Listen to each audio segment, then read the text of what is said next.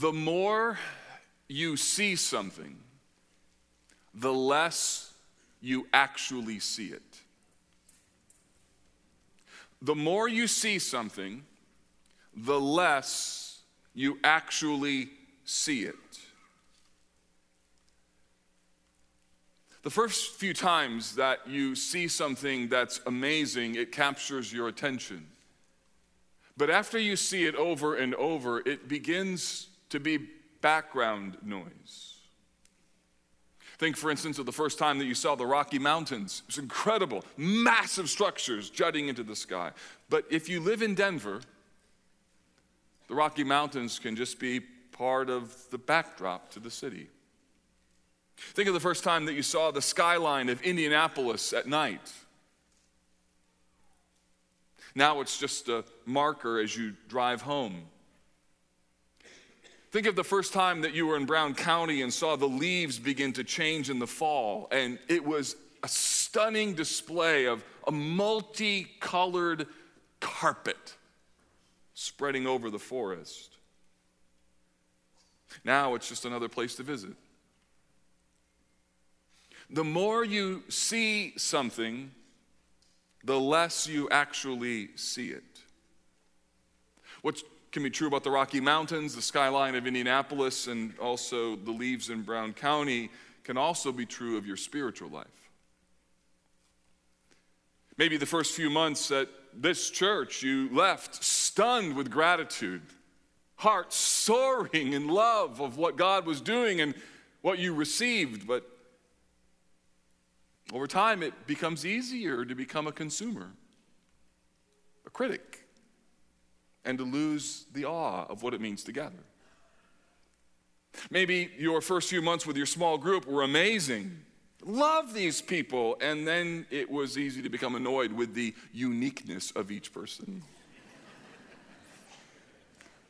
Maybe you felt really fulfilled while you were serving in some area of ministry, and then it became kind of mundane.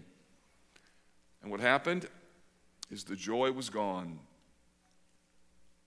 Paul Tripp warns that familiarity with the things of God will cause you to lose your awe. He writes, You've spent so much time in Scripture that the grand redemptive narrative with its expansive wisdom doesn't excite you anymore. You spent so much time exegeting the atonement that you stand at the foot of the cross with little weeping. You spent so much time discipling others that you are no longer amazed at the reality of having been chosen to be a disciple of Jesus Christ. You spend so much time unpacking the theology of Scripture that you've forgotten the end game is personal holiness.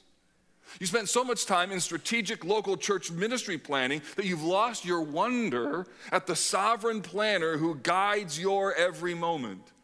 You spend so much time meditating on what it means to lead others in worship, but you have little private awe. I'm sure that you're familiar with this concern. It's easy for amazing grace to become rather mundane. Some of you are in that very position right now. After two years of a hard run and difficulties, your spiritual life is flagging a bit. You're reading your Bible, you're trying to pray, you're here receiving God's word in corporate worship, but if truth were to be told, there's very little passion. Your awe has been extinguished, or maybe it's just lower. Isaiah 30 to 33 can help you. It's helped me. Because Isaiah 30 to 33 is a rehearsing of two very important things that serve as the fuel for a reinvigoration of our awe. Or think of this way they serve as a catalyst for what it means to have a passion to follow Jesus. And those two things are one, understanding what we're like, and secondly, understanding what God has done. And these two concepts are interwoven through these chapters in 30 through 33. And what we're going to see today is that our God not only saves, but the glorious message of Isaiah in these chapters is this Our God saves sinners. He saves sinners, people who don't deserve His grace, people who don't deserve His mercy. And for some of you, it's been way too long until you've stepped back and considered in your heart of hearts God rescued me. I was a sinner and He gave me mercy. And allowing that to be the fuel for what it means to follow Jesus. So today we want to look at first human rebellion and then secondly God's grace. So human rebellion serves as kind of the, the backdrop, and then secondly, this reality of God's grace. Throughout chapters 30 to 33, Isaiah bounces back and forth between a focus on God's grace and a focus on human rebellion. It's as though Isaiah is saying, You're like this, God's like that. You're like this, God's like that. And so in these three chapters, we see expressions of human rebellion that look like this pride, stubbornness, and complacency. Let's, let's see these as the backdrop. These are the things that God rescues human beings from. So, first, pride the text begins, ah, stubborn children. Ah is a word that we saw last week that is a statement of woe. He calls them stubborn children. And throughout the Old Testament, God's people are regularly rebuked and they are said to have stiff necks. It's an appropriate image, isn't it? A stiff neck. It's what humans being do, human beings do when we are filled with pride or we are resistant. We sort of move our necks up, or someone says something that we feel pretty good about how they're being positioned, and we're like, oh, really? Right? So there it is. Or parents, you know that sometimes when you're disciplining your children, they refuse to look at you, they turn away. And you're like, look at me, and they, right? They don't, it's a symbol the, the neck is demonstrating what's going on inside of the heart. Notice, though, how their pride manifests itself. In verse 1, they carry out a plan, but not mine, who make an alliance, but not of my spirit, that they may add sin to sin. You could think of this as a summary of their problem. Remember that in context, the nation of Israel, or really more specifically, the southern kingdom of Judah is facing a major threat with Assyria, who has knocked off nation after nation after nation, and they've defeated the northern kingdom of Israel, and Assyria is making inroads into the nation of Judah. This is a real threat. The people are genuinely afraid. But in their fear, they pridefully don't seek the Lord's help in practical ways. In other, in other words, there is a disconnect between their temple worship and their daily life when it comes to trusting God. Ray Ortlund says this about what's happening in this moment It is possible to believe all the right things, but to negotiate everyday life by another wisdom, little different from the world. Isaiah's generation did that. They knew about the Exodus, the saving power of God. They knew their Bibles, but in the hard business of daily life, they made their way by other ground rules. What Isaiah is speaking to is how easy it is to nod our heads in affirm an affirmation on Sunday and then go out Monday through Saturday and live as if God doesn't really matter. They carried out their own plans. Verse 2 they set out to go down to Egypt without asking for my direction, to take refuge in the protection of Pharaoh. Why, why do they do this? Why do they go to Egypt? Why do we do it? Well, we find an important word in verse 1. They carry out a plan, but not mine, who make an alliance, but not of my spirit. They look to Egypt the same reason that we look to things because it provides us security, safety, comfort, or in a word, control. You know, don't you, that every human being craves control. Things that are outside of our control challenge our autonomy, and as a result, when something threatens our autonomy, we immediately try and grab things that help us to regain our sense of security. And when we don't get those things, we can find ourselves angry, depressed, and anxious. And in these moments, trusting God seems really impractical. Frankly, Egypt feels safer than trusting in God, even though in verse 7, Egypt's help, help is worthless and empty. So let me just ask you when you think about your ability to manage your own life, where do you go to for control? If you're a Christian, where do you go instead of going to the Lord? Some of us go to knowledge. We, we want to know what's happening. Some of us go to money.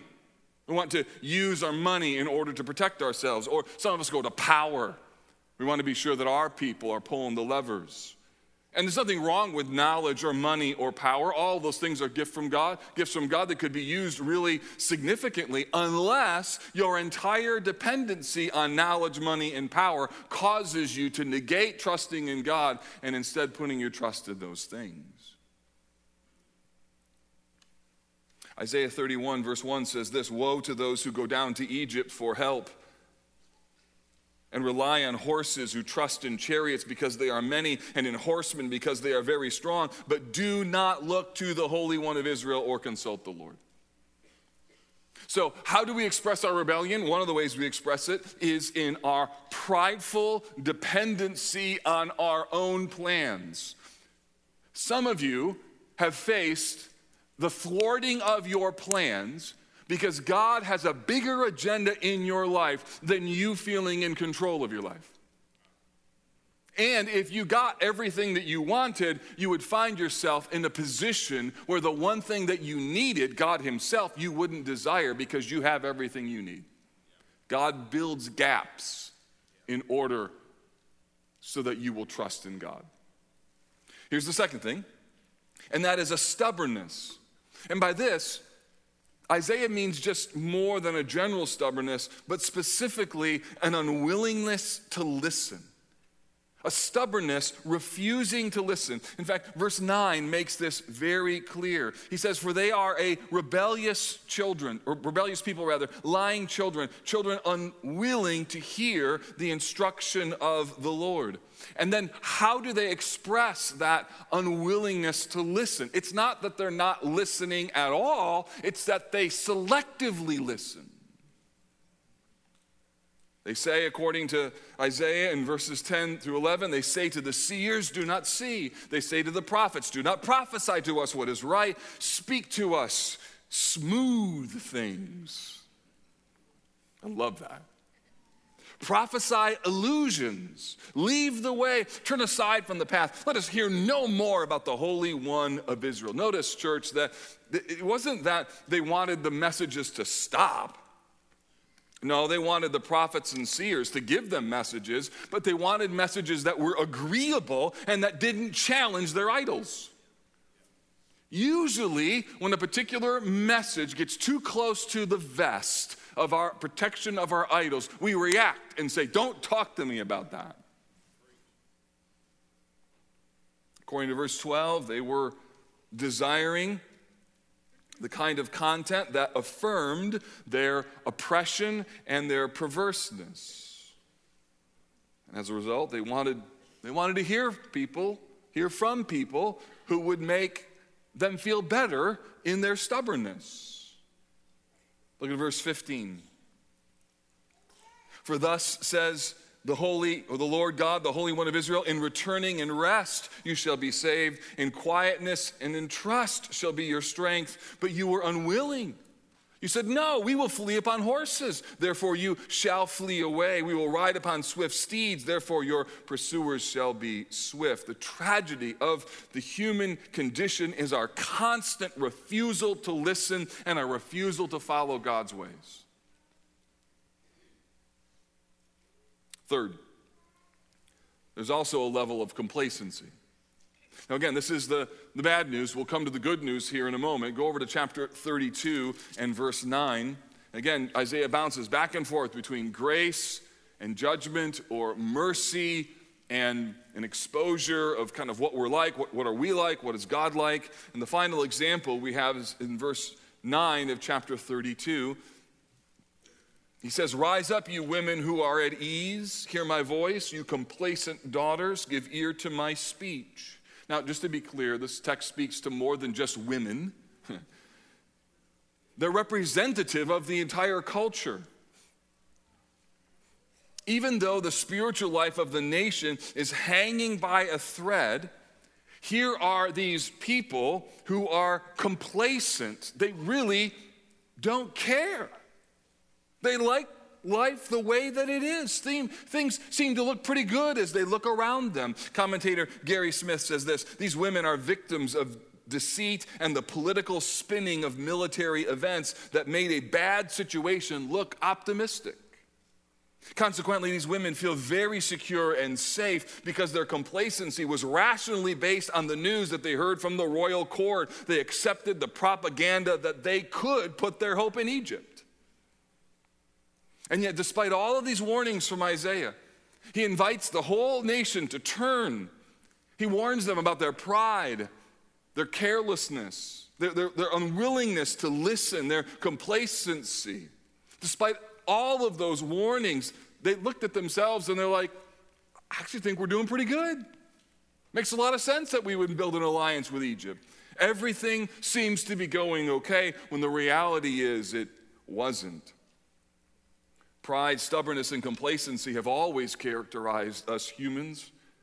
We think we know better. We don't want to listen. We don't care about making changes. And the problem is, is that us human beings are prone to go back to our former ways and repeating the mistakes of the past. And what Isaiah wants us to remember is don't forget who you really are. Or maybe a way to think about it this way would be remember who you used to be. So that's the picture of human rebellion the reason 30 through 33 is so amazing is because of what follows in terms of the beauty of God's grace. All of this rebellion, familiar as it is, merely serves as the background for the beautiful demonstration of God's grace. What Isaiah would want you to know, what I want you to hear today is this that as bad as our rebellion is, as bad as your sin is, as often as you've failed, God's grace is always greater still. And this is especially important to remember when the pressures of life are tempting us to put our trust in something other than Him.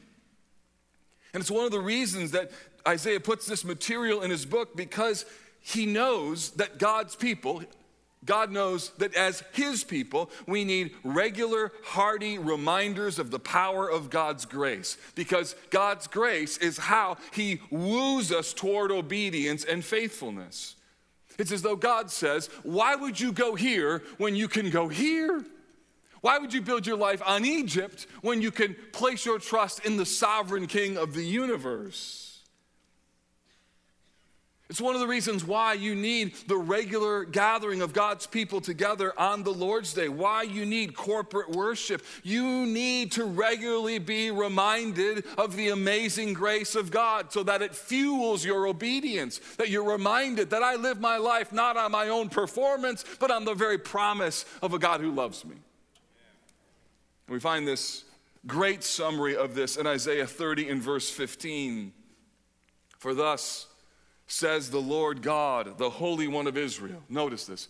In returning and rest you shall be saved. In quietness and trust shall be your strength. Here is God's offering of grace. And it goes counter to how we naturally think. It's an offering to embrace repentance. That's what it means to return. And an offering to embrace hope. That's what it means to rest in the Holy One of Israel. Repentance, just in case you're not familiar with this term, means a turning from one thing to another. In the New Testament, it means a change of mind. Like you, you see something and you're like, I'm not going to trust in that anymore. I'm going to trust in Jesus. I'm not going to build my life on my career. I'm going to build my identity on who I am in Christ. I'm not going to build my relationships on what I can get out of them. I'm going to build my life on what it means to serve others in light of how Jesus has served me. I'm not going to build my life on what I can get. I'm going to build my life on what I can give. And that turn from this to that, to this to that, to this to that is the essence of what it means to be a follower of Jesus. And it's the amazing way in which Christ changes people's lives. Because it isn't just that they're saved from their sins, oh, that is true, but it is He has come so into their life by the Holy Spirit that they see everything differently because their minds have changed, their hearts have changed. Listen, if you're a Christian, you love things that you would never love were it not for Jesus. You think about things in ways that would never be true about you if Jesus hadn't invaded your life and brought you from darkness to light, from death to life. By, by, by coming to you and pouring out his grace upon you, by offering you the forgiveness of sins, Jesus gives you a new identity, a new purpose, and a whole different way to see the world. Human beings don't naturally look at returning and rest or quietness and trust as our strength.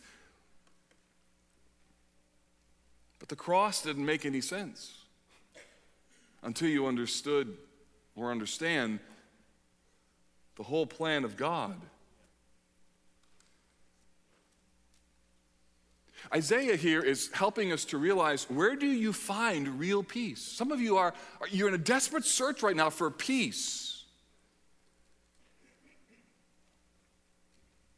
And this kind of peace and confidence that serves to strengthen God's people sits at the foundation of their lives because they know that their ultimate hope is not in earthly things, but in a God who loves them. The old hymn says, Oh, what peace we often forfeit. Oh, what needless pain we bear, all because we do not carry everything to God in prayer. Some of you are so filled with anxiety right now, and part of the problem is not just the difficult circumstances in your life. They are difficult, and it has been a very difficult season for you. I want to acknowledge that 100%. But the problem is, is you're trying to tackle that issue on your own with your plans and your ingenuity and your thoughts and your ability to try and figure it all out.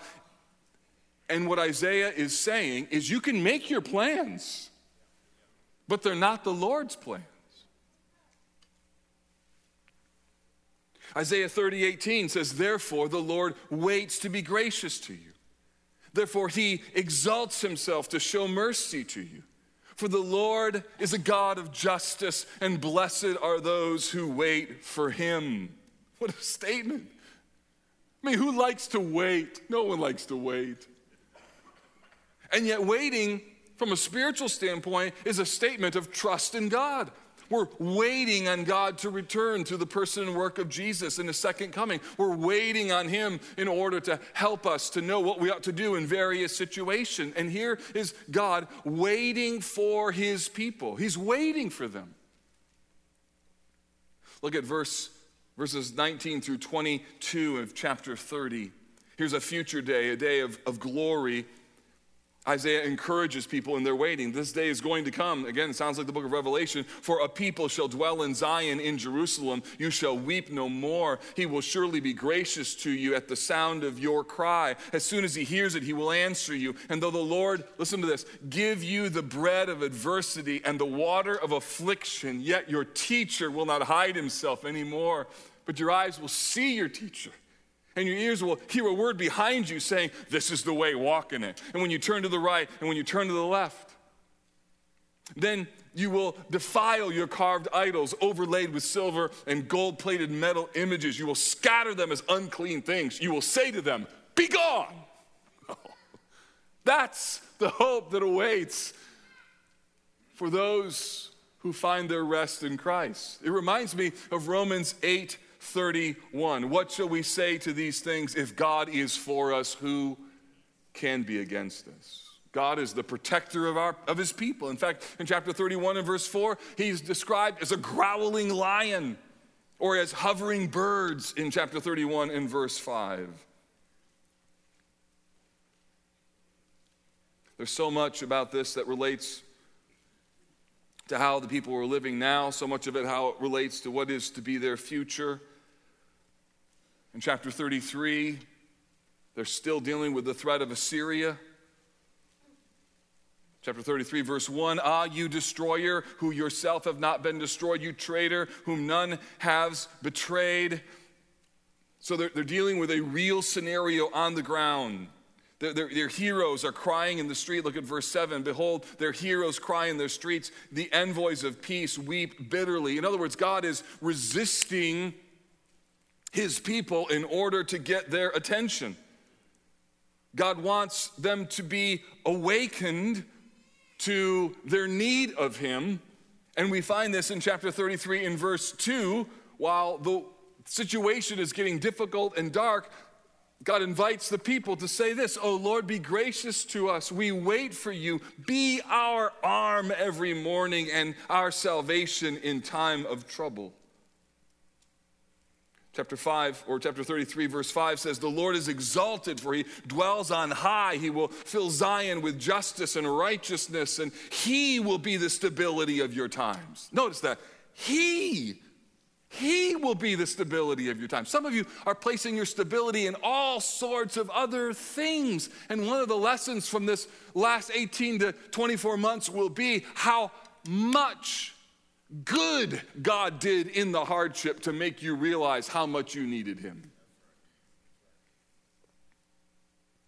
Look at chapter 33, verses 20 through 22.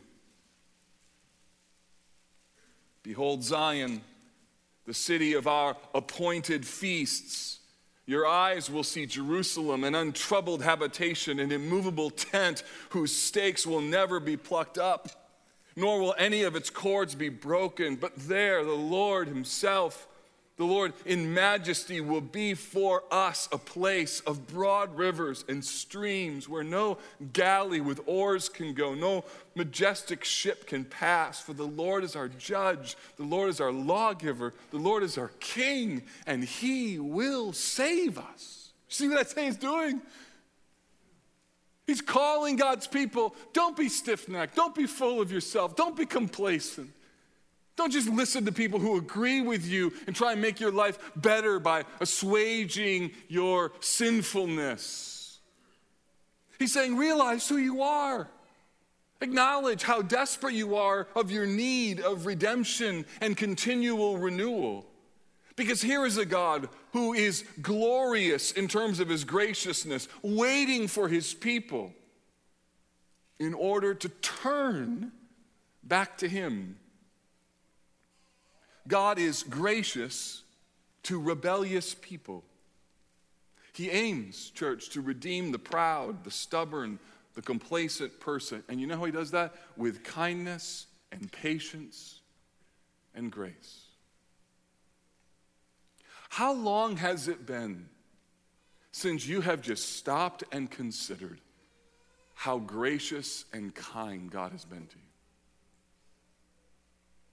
If you're not yet a Christian, it may be that God is using this season in order to surface your need to put your trust in something other than yourself. And my hope and prayer is that you would see that God is pursuing you, He's after you because He loves you. To those of us who are Christians, let me invite you to consider three applications. Number one, Brother or sister, what is your Egypt? What do you put your trust in outside of the promises of God? Honestly, where does prayer and seeking the wisdom of God fall into your calculus for how you live every day? Or is the only time that you seek God when you run into a wall? And it may be that God has to keep sending walls your way because if the walls aren't there, you won't pray. Where do you go besides the Lord when you are seeking control? Here's the second thing Do you savor the grace of God? Do you savor the grace of God? It's, it's possible to be so familiar with the grace of God, to see the grace of God, that you've lost the awe of the grace of God. And as a result, you can spend your time complaining about all the things you don't have when you're missing the very thing that you do have. You can begin to live out of duty and performance and perfectionism. This text today calls us to be reminded of the powerful grace of God extended to sinners that serves as a motivation for all that we do. There's nothing wrong with knowledge, nothing wrong with money, nothing wrong with power, unless those things are the things that you savor more than the grace of God. And then finally, number three. Are you ready to turn to Him today? In a moment, we're going to sing, His mercy is more. And the reason that we're going to sing that is because there's some of you that, after a long season of languishing in spiritual struggling, it would be good on this Lord's Day for you to be able to say, God, I love your grace, and it's not a new thought for me, but I need my heart and my soul to be rekindled in the power of what it means to live in the amazing grace of God. Because the powerful and transforming truth in the Bible is this Sin abounded, you bet, like a Super Bowl. Sin is bounding all the time. Last week, sin bounded in your life. But the good news is this grace abounds even more. It doesn't matter what you did last night or last week. It doesn't matter where you've been or the shame of your past. The fact of the matter is, is God offers to you mercy and grace that's so counterintuitive to how our world works that Jesus stands open armed, ready to receive back those who are weary and heavy laden so he can give you rest. Some of you are so tired. You're tired because you're trying to grab a hold of something that only God can grab a hold of. And I'm not saying let go and let God. What I am saying is why not invite him into the equation? Why do you go to Egypt?